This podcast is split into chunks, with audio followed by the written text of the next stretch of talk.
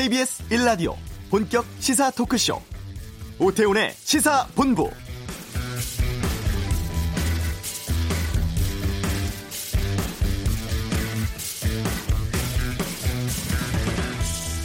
남북 소통의 상징이었던 남북연락사무소가 폭파된 지 일주일 됐습니다.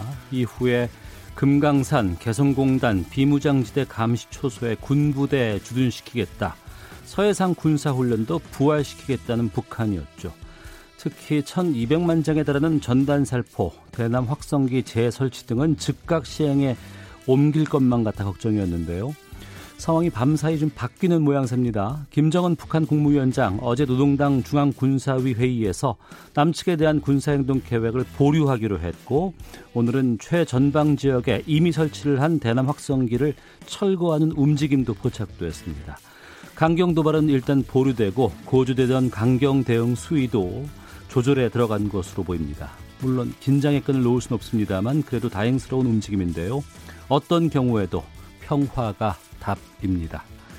오태훈의 시사본부 6월 아, 열대야가 있었고 오늘부터는 장마라고 하죠. 이슈에서 전문가 통해서 기상 상황 살펴보겠습니다. 그냥 갈 수 없잖아 코너에서는 오늘 삐라의 정체에 대해 다루겠고요. 2부 아는 경찰 대북전단 살포한 탈북전체에 대한 수사 소식 또 엠번망 관련해 신상 공개된 공범 안승진에 대해 알아보겠습니다. 정규직 전환 과정에서 불거진 역차별 논란은 뉴스 소다에서 정리하겠습니다. 오태훈의 세본부 지금 시작합니다.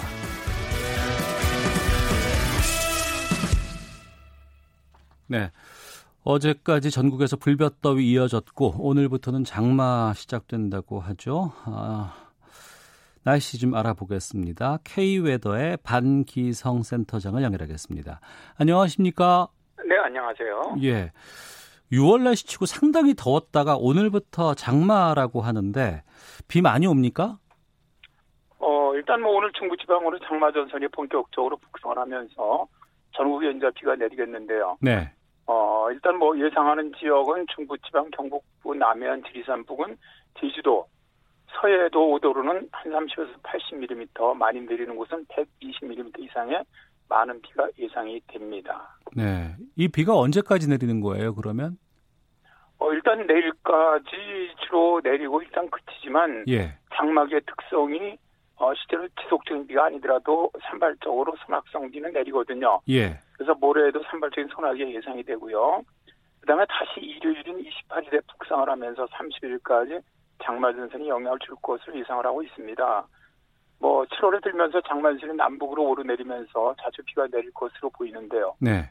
일단 평년 장마가 끝나는 7월 중순에서 하순 초반에 올해 장마는 끝날 것으로 보입니다. 7월 초나 중순까지 장마 전선이 오르락 내리락 한다는 말씀이신 거죠?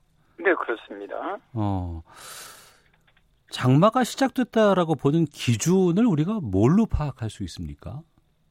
일단 뭐 가장 큰 기준은 제주 먼 남쪽 해상에 위치해 있던 정체 전선대가 북상을 하면서 이제 우리나라에 본격적인 영향을 주기 시작을 하면 장마가 시작되었다라고 말합니다. 이 정체 전선을 밀어 올리는 것이 이제 북태평양 고기압이거든요. 네. 이게 6월이 돼야 발달을 합니다. 그러면서 전선들을 밀어 올리거든요. 어. 그리고 뭐 이제 기상학처럼 분석하는 방법은 많습니다. 뭐 5km 상층의 고도장이 어떠냐, 뭐 상당 원인은 어떠냐, 수가 어떠냐 이제 이런 다양한 방법이 있는데 네. 뭐 가장 중요한 것은 뭐 어쨌든 그 정체전선이 우리나라에 올라서 걸리면은 장마전선이 되는 것이거든요. 음. 그러니까 정체전선대가 북상을 하기 시작하면 장마가 시작됐다고 얘기를 합니다. 예. 예전에는 뭐 6월 장마, 7월 불볕더위 이렇게 우리가 주로 생각을 했었는데 기상 상황이 좀 바뀌면서 뭐 스콜성 뭐 강우도 많이 보이기도 하고 이 올해 장마 특징은 어떻게 전망하세요? 어, 뭐 말씀하신 것처럼 장마 특징이 이제 예전에 저희들은 그걸 고전적인 장마라고 부르는데 뭐 비가 오는 동안 구질구질하게 내리는 비의 형태 이런 건 사라졌고요. 예.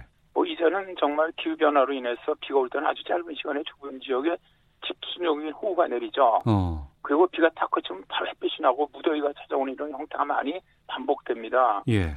그래서 이제 이렇게 이제 저희들은 이게 이제 아열대성 어떻게 보면 그 호우라고도 얘기를 하는데 음. 이러한 것은 올해도 좀 비슷하게 나타날 것으로 봅니다. 근데 이제 한 가지 네. 최근 몇 년 동안 장마가 좀 비정상적이었어요. 어. 저 장마가 일찍 시작했거나 뭐 하여튼 강수량도 굉장히 적었거나 좀 비정상적이었는데 올해는 어, 장마 기간도 평년과 비슷하고 강수량도 평년과 비슷한 정도 네. 있을 것으로 예상을 합니다. 그럼 올해는 그동안에 보여왔던 비정상적인 뭐 강우 패턴이라든가 이런 것들은 좀 덜 할 것이다라고 예상하면 되겠습니까? 아닙니다. 기간과 강수량이 비슷하다는 것이지 예. 이제 우리나라는 기후 변화가 됐기 때문에 아이고. 이미 이제 뭐 여름에는 거의 알대 기후가 됐거든요. 네네. 겨울은 아니지만 어. 그렇기 때문에 그 알대 기후의 특징이 아까도 말씀드렸지만 아주 좁은 지역에 엄청난 비를 쏟아붓는 형태로 바뀌는 거죠. 예. 그러니까 그런 비는 뭐 올해도 더 많아질 것으로 예상을 합니다. 예. 이럴 때 특히 빗길 운전이라든가 뭐 산악 사고 같은 거 특히 주의해 달라는 말씀 많이 해 주시잖아요. 네네. 어, 이번에도 마찬가지겠죠. 아 그렇습니다. 비가 많이 내려오면 일단 비가 많이 내리면은 호우가 예상될 때 가장 위험한 곳이 산간 지역, 계곡, 하천, 방파제 이런 곳들이죠. 네. 이곳에서 하는 야영, 물놀이는 빨리 그치고 안전한 곳으로 대피하고요. 저지대라든가 상습 침수 지역, 산사태 위험 지역, 지하 공간 또 붕괴 우려가 있는 노후주택 건물들에서는 안전한 곳으로 좀 미리 이동하는 것이 좋습니다. 강변 고수부지는 차를 주차하지 말고요. 예, 예. 침수가 예상되는 아파트 지하 주차장이나 건물 등에서는 어, 기상특보가 발령되면 모래주머니나 물막이 판 등을 이용해서 방제를 하고요. 또 말씀하신 것처럼 많은 비가 내릴 때는 교통사고가 많이 나거든요. 빗길 운전 위험하니까 속도를 50% 이상 줄여주시고 꼭 안전에 유의하시기 바랍니다. 네. 우리가 더울 때가 보통 8월, 7월 후반 뭐 이럴 때라고 생각을 했었는데 이번에 6월 더위가 상당히 좀 뜨거웠습니다. 뭐 그리고 열대야가 벌써 나타나기도 했다고 하는데 좀 초여름 폭염은 좀 이례적이 아닌가 싶은데요. 어 그랬죠. 어 22일 날 서울이 35.4도까지 올라가면서 62년 만에 6월 기온으로는 두 번째로 높은 그런 기온을 기록을 했죠. 서울 지역 뭐 해갖고 많은 지역이 폭염주의보가 발령이 됐는데 네. 어, 이번에 좀 어떻게 이례적으로 굉장히 빨리 폭염이 찾아오는 원인은 일단 우리나라의 지상부터 상층까지 고기압이 정체하면서 또 구름이 없었어요. 아주 맑은 날씨. 음. 그러다 보니까 일사가 강해서 기온이 올라갔던 것이 가장 큰 원인이고요. 예. 그다음에 두 번째 바람이 굉장히 약했거든요. 바람이 약하면 대기 혼합이 이루어지지 않습니다. 그럼 지표면 굉장히 기온이 올라가거든요. 이게 두 번째 원인. 세 번째가 동풍의 영향도 있었죠. 이날 서울이나 뭐 중부지방 35도 이상 올라갔지만 강원도 속초나 뭐 주문진 이런 데는 25도, 26도 정도였거든요. 네. 그러니까 서울보다 10도 이상 차이가 났는데 어. 이런 현상들은 바로 팬 현상이죠. 그러니까 그 영동 지역은 기온이 낮지만 어, 태백산맥을 넘어오는 팬 바람으로 인해서 고온 건전 바람으로 기온이 올라간 이런 현상도 있었고 또 뭐 기상학적으로는 대기 상층이 뜨거워지면서 지상의 열기가 상층으로 이동하지 못하고 지표면에 갇히는 어, 그런 현상도 있었습니다. 네. 올 여름 더위는 뭐 어떨 걸로 전망하십니까? 뭐 이제 장마기죠. 장마기 중에도 비가 그치고 해가 비치면은 기온이 크게 올라요. 예. 그래서 뭐 당분간 뭐 비만 그치면 폭염은 올 것 같고요. 그러나 이제 어, 말씀하시는 본격적인 폭염이라는 건 장마가 끝나야 됩니다. 네. 왜냐면 이때 이제 북태평양 고기압 우리나라에 영향을 줘야 되는데 북태평양 고기압 성질이 굉장히 고온다습한 성질이거든요. 예, 예. 그러니까 지금 더운 거는 습도가 낮아서 음. 그늘에 들어가면 그래도 덜한데 예, 예. 이제 뭐 7월 말서부터 올라온 북태평양 고기압 때는 그늘 들어가도 땀이 나거든요. 음. 그러니까 그때부터 이제 시작될 것으로 그러니까 이제 장마가 끝나는 7월 하순 한 초반 이 무렵부터 일단 진짜 진짜 더운 본격적인 찜통 더위는 이때부터 시작할 것으로 봅니다. 네. 어, 저도 더위를 참 못 참는 편이라서 좀 걱정이 되곤 하는데 게다가 지금 코로나19 때문에 마스크를 착용하고 실외로 나가야 되지 않습니까? 네네. 이 마스크 착용하면 진짜 더 덥게 느껴지기도 하고 이것도 온열 질환 있을 때는 우리가 입고 있던 옷도 벗어야 된다고는 하는데 마스크 착용 같은 거 좀 걱정이 돼요.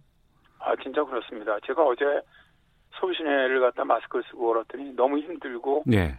정말 이 체감 온도가 올라가거든요. 마스크를 네. 쓰면은 물론 이제 저 같은 경우는 두꺼운 마스크를 쓰고 있는데 근데 이게 이제 우리나라 문제뿐만 아니라 세계 기상기구에서도 올여름 폭염과 함께 코로나 19가 겹치면서 더 많은 이 온열 질환자가 발생할 것으로 보고 있습니다. 또 이제 이 특히 무더위 쉼터 같은 거 있지 않습니까? 더울 때 쉬는 곳 예, 예. 이런 데는 사회적 거리두기를 하게 되면 수용 인원이 줄어들어요. 음. 또저저 에어컨 같은 경우도 실제로 어 코로나19를 막아주질 못하거든요. 여기에다가 이제 냉방기가 없는 저소득층이나 노인들이 온열 질환 환자가 증가된다고 어 일단 그 발표를 했는데 네. 정부에서도 이제 좀 지금 뭐 적극적으로 대책을 시행 중에 있는 것으로 알고 있습니다. 그러나 뭐 국민 개개인들도 여기에 맞춰서 폭염 시에는 어, 올해가 이제 굉장히 어려운 그런 여름이 될 것 같아요. 네. 그래서 국민의 행동 요령에 따라서 꼭 행동하셨으면 합니다. 네. 그러면 좀 최근에 좀 일고 있는 좀 기상 이슈에 대해서 좀 몇 가지 여쭤보도록 하겠습니다. 뭐 오늘 좀 주춤한 모양새긴 합니다만 북한에서 이제 대남 전단을 3천여 개 풍선에 매달아서 뿌릴 수도 있다 이런 보도가 뭐 어제 그제 계속 나왔었거든요. 네네. 지금 한반도 바람 상황은 어떻습니까? 오늘, 그리고 내일은 이제 우리나라가 그 장마선의 영향을 받기 때문에 남서풍입니다. 네.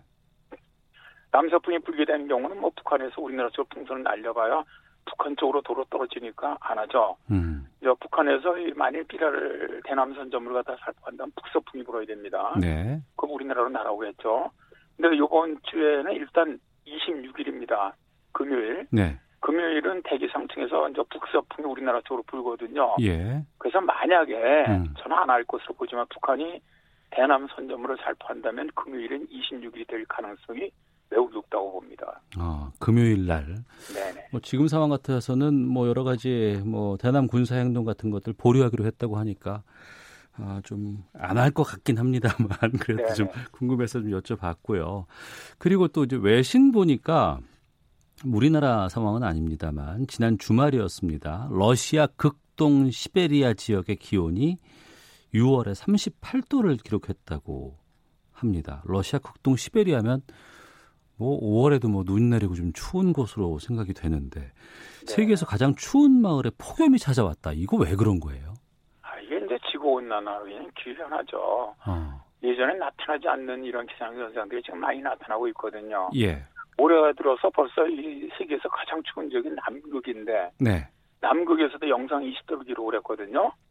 그러더니 뭐 북극권에서도 6월에 30도를 갖다 기록을 했고요. 네. 저 말씀하신 그 세계에서 가장 추운 지역이 베르 호얀스크인데 네. 이 지역이 20일에 38도를 기록을 했죠. 그게 뭐 완전히 정말 그 겨울과 여름 기온차가 107도 정도 벌어지는 아주 극과 극의 그런 기상현상이 발생을 했는데 네.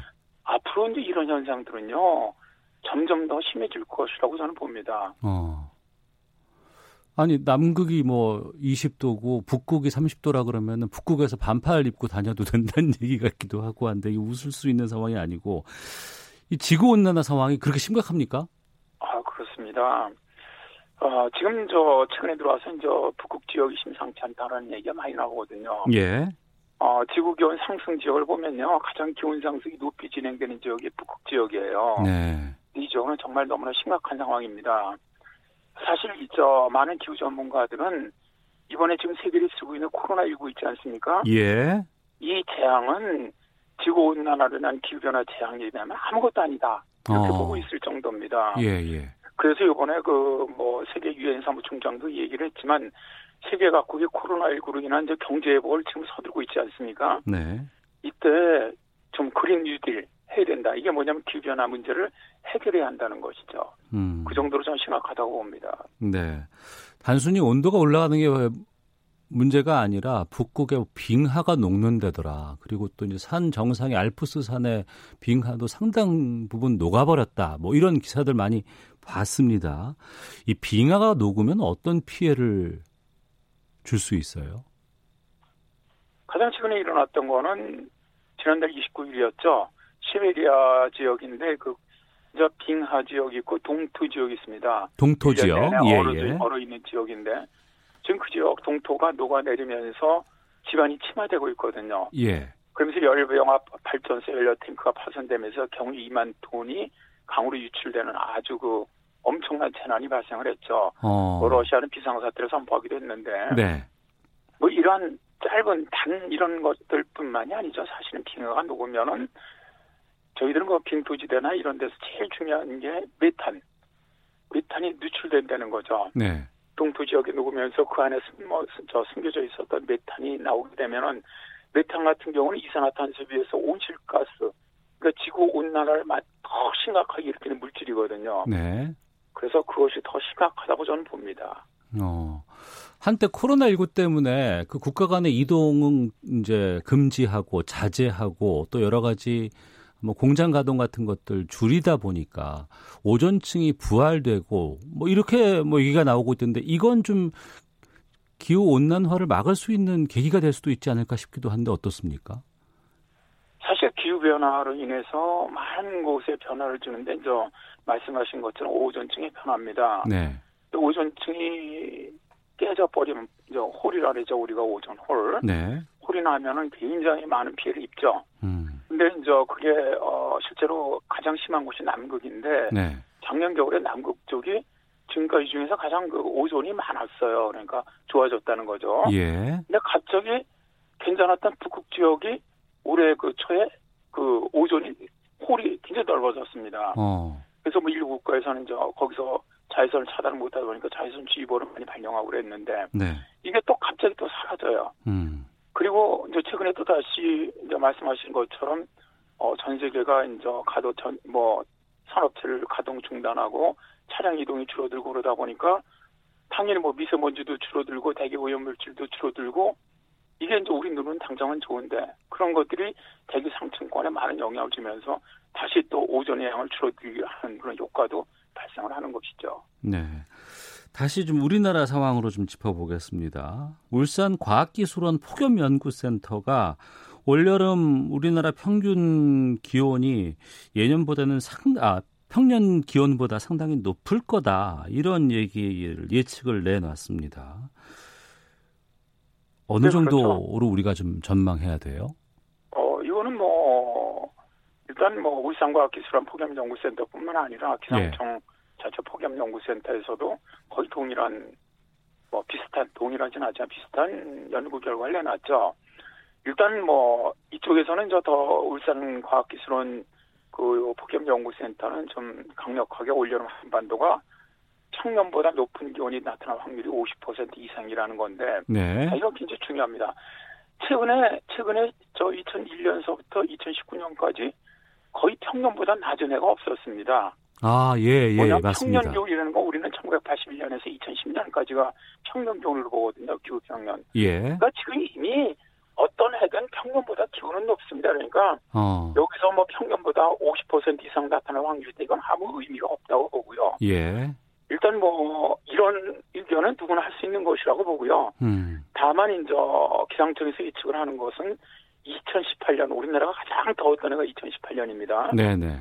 이 해보다는 조금 덜 할 것이다. 아, 그러나 역대권 폭염 그 다음에 이제 2016년으로 보는데 2016년 정도의 폭염이 오지 않겠느냐. 네. 또 문제는 평균이거든요. 이건 평균 여름 평균. 예. 근데 여름 평균은 2018년보다 낮을지는 모르지만 음, 이게 뭐냐면 기후 변화의 특성이 진폭이 커진다는 거예요. 네. 기온이 올라갈 때는 확 올라가고 떨어질 때는 더 떨어지거든요. 네. 그러다 보니까 오히려 2018년보다 더, 더 뜨거운 날은 발생할 가능성이 높다. 음, 뭐 이렇게 예측을 하고 있어요. 네. 그래서 일단 뭐 현재도 올해도 여름에 저좀 기온이 빨리 더워졌지만 장마가 끝나고 본격적인 어 여름이 온다면 아무래도 이 폭염은 굉장히 심각하지 않겠느냐 그렇게 음. 예상을 합니다. 알겠습니다. 이 코로나19 때문에 상당히 또 건강 관리 신경 써야 되는데 또 여름 앞두고 또 장마 앞두고 폭염 앞두고도 계속해서 좀 챙겨봐야 될 것 같습니다. 자, 오늘 말씀 여기까지 듣도록 하겠습니다. 고맙습니다. 네, 감사합니다. 네, 지금까지 K웨더의 반기성 센터장 연결해서 말씀드렸습니다. 자, 이 시각 교통 상황 확인하고요. 헤드라인 뉴스 듣고 오겠습니다. 먼저 교통정보센터 공인혜 리포터입니다. 네, 이 시각 교통정보입니다. 비가 강하게 내리면 시야 확보가 어렵고 제동거리도 길어지곤 하는데요. 오늘 좀 더 여유로운 마음으로 운행하시면서 빗길 사고 예방하셔야겠습니다. 서울 외곽고속도로 판교에서 일산 쪽 송내 부근 갓길에서는 3차로에 있던 사고 차량을 옮겨서 이 처리를 하고 있고요. 이전 시흥에서 송내 사이 7km 구간 정체가 꾸준합니다. 이 돌발 이후로 김포에서 자유로 구간도 더디고요. 경부고속도로는 통신원의 제본데요. 서울 방향 달래내 부근 5차로 에서 사고를 처리하고 있다는 소식입니다. 계속해서 반포 쪽으로 쭉 더딘데 이 부근 빗길인 만큼 각별히 조심히 이동하셔야겠습니다. 반대 부산 방향 정체는 한남에서 서초, 신갈 분기점에서 수원 구간이고요.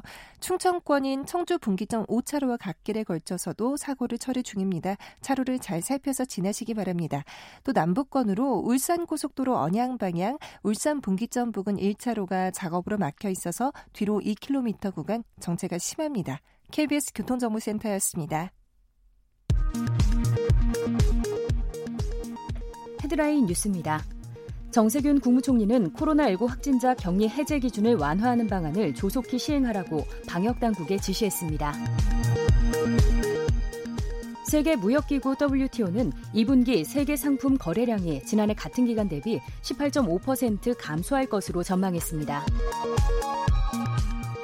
더불어민주당 김태년 원내대표는 어제 통합당 주호영 원내대표와의 회동과 관련해 큰 틀에서 국회 정상화와 3차 추경의 신속한 처리에 인식을 같이 했다고 말했습니다. 최근 가족이나 지인으로 사칭해 돈을 요구하는 이른바 메신저 피싱이 기승을 부리면서 관계기관이 문자 메시지를 통해 경보를 발령하고 엄정 대응하기로 했습니다. 북한 김정은 위원장이 대남 군사행동 계획을 보류하겠다고 밝힌 가운데 대외 선전 매체에 대북전단 살포 비난 기사 여러 건이 삭제됐습니다. 지금까지 라디오 정보센터 조진주였습니다.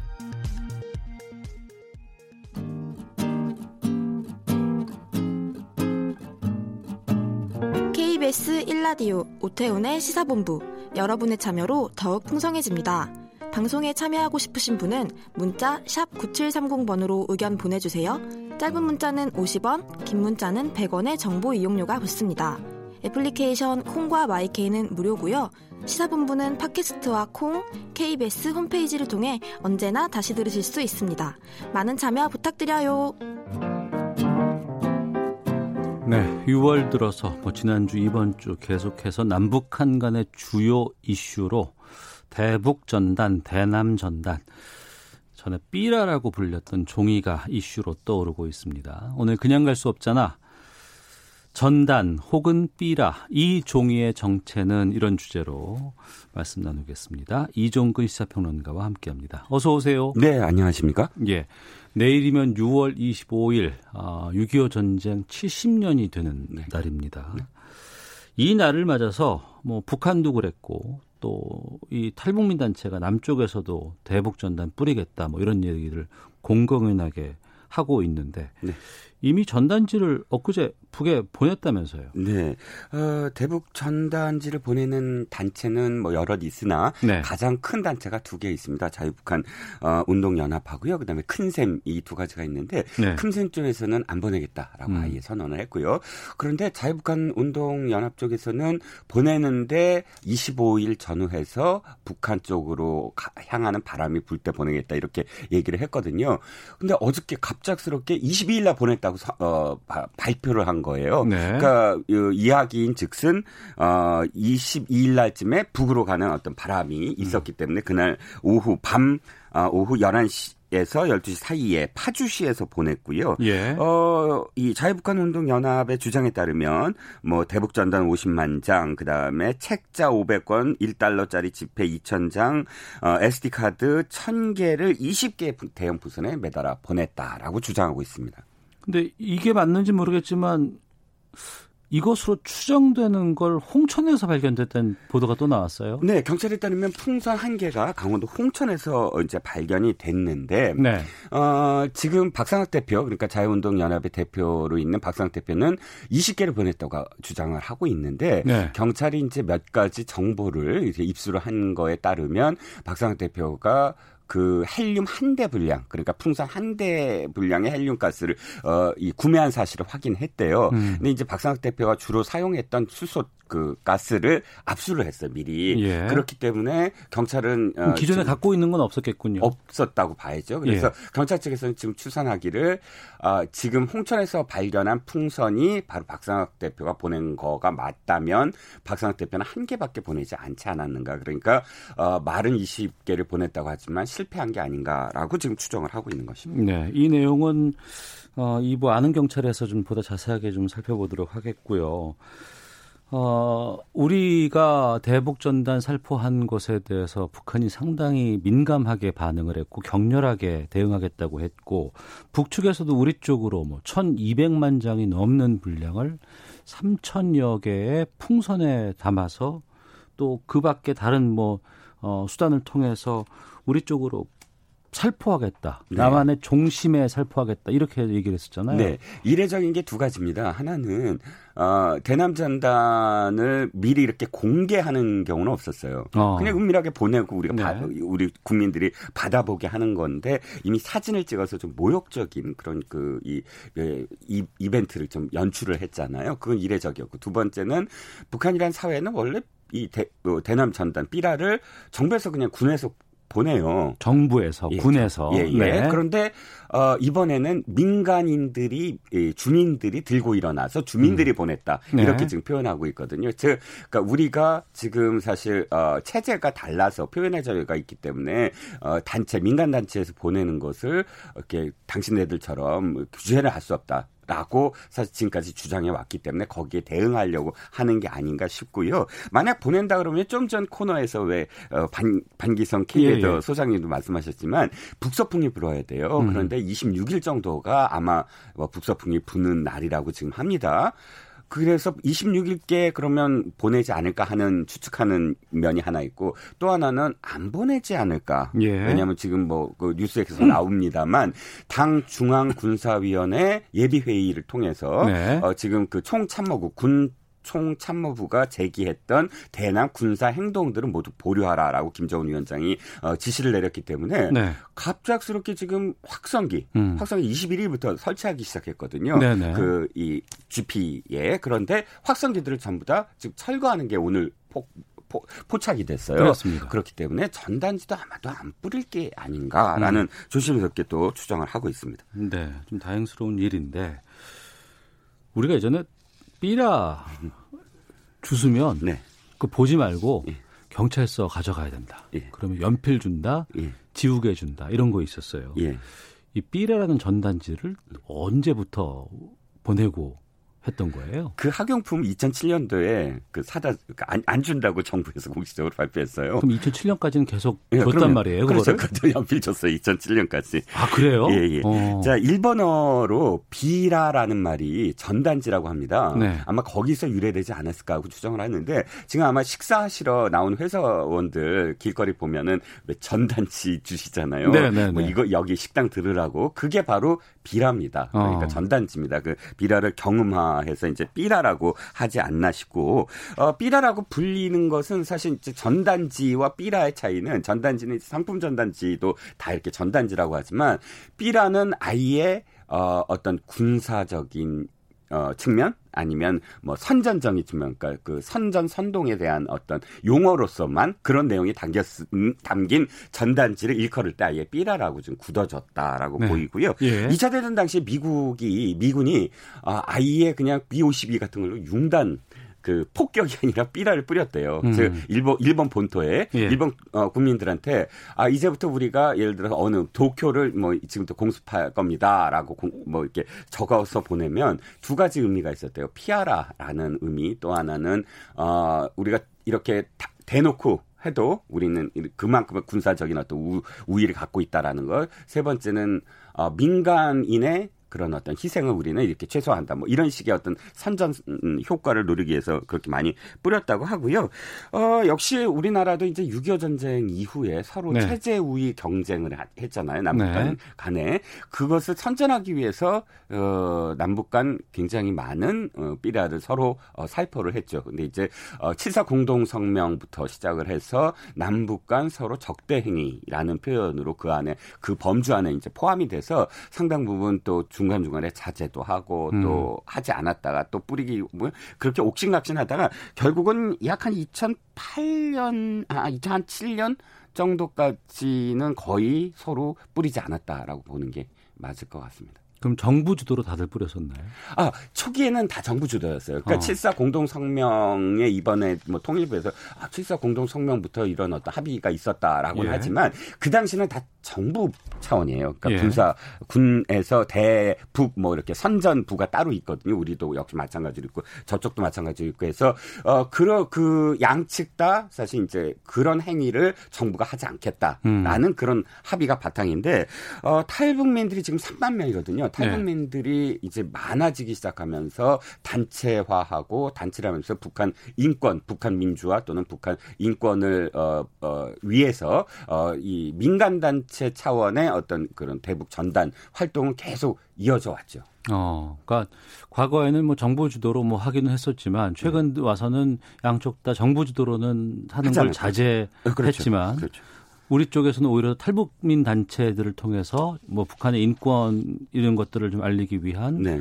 것들을 해왔다. 뭐 쌀도 보내고 뭐 이랬다. 뭐 이런 어, 얘기도 들려요. 그렇죠. 그러니까 처음에는 예, 단순한 종이였을 거예요. 네. 단순한 종이로 이제 서로 시작이 되다가 음. 이 삐라라는 게 왜 사실 좀 어, 어, 이제 좀 성격이 바뀌었냐면 처음에는 단순하게 설득하고 네. 회유하고 네. 어. 또 주장하고 구호 같은 게 있고 이런 거였는데 네. 이것이 사실 정보로 바뀌기 시작해요. 그렇게 단순하게 뭐, 어, 우리로 오세요. 뭐, 밥, 음. 밥 줄게요. 뭐 이런 단순한 6.25 전쟁 당시에 그런 어떤 구호로는 지금의 그런 그 시대가 아니잖아요. 네. 그러니까, 어, 특히나 이제 대북 전단 같은 경우는 어, 상당히 많은 어떤 정보, 특히나 어, 탈북하게 된 동기를 말씀하시는 탈북민들 중에 전단 보고 탈북하신 분들도 꽤 있었거든요. 초기에 어. 그분들이 굉장히 많은 이, 이, 야기를 이구동성으로 하시는 게 6.25 전쟁이 북한이 했다라는 예. 내용을 전단지에서 보고 굉장히 충격적이었다는 거예요. 음. 왜냐하면 북한은 이제 그 교육을 시키는데 어렸을 때부터 교육시키는데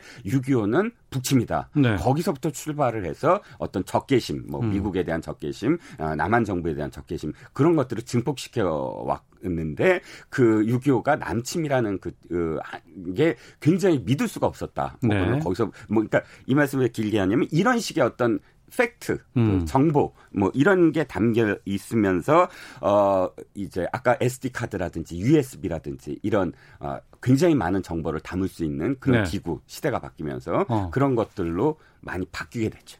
그건 초기라고 말씀하셨습니다만 최근 들어와서는 어떨까요? 이렇게 좀 다양한 정보 또 음. 북한에서도 지금 뭐 휴대전화 같은 거 스마트폰 다 쓰고 있다고 음. 하는데 이런 삐라 음. 전단 이게 지금도 효과가 있을까요?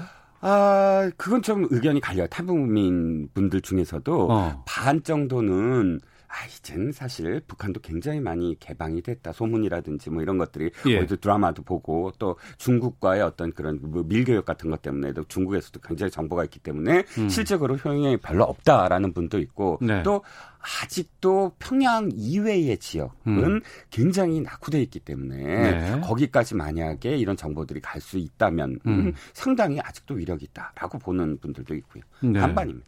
하지만 이번에 또 공개된 그 이번에 대북 전단으로 보냈던 삐라들 확인해 보면은 좀 낯뜨거운 이런 장면들도 꽤 있고 막 그래서 거기에 불편하신 분들도 꽤 계시더라고요. 네, 그렇습니다.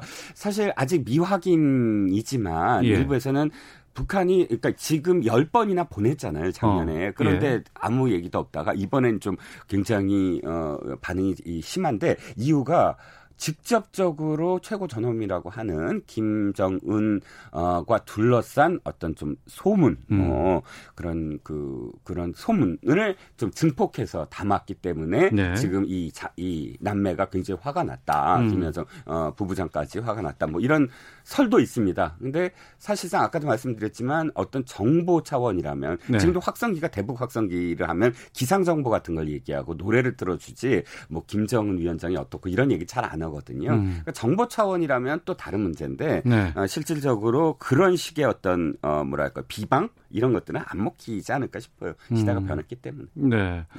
이 전단고 관련해서 상당히 지금 강경 대응까지 우려가 됐습니다만 지금 상황으로는 어제 뭐 좀 모양새는 좀 바뀐 것 같아요.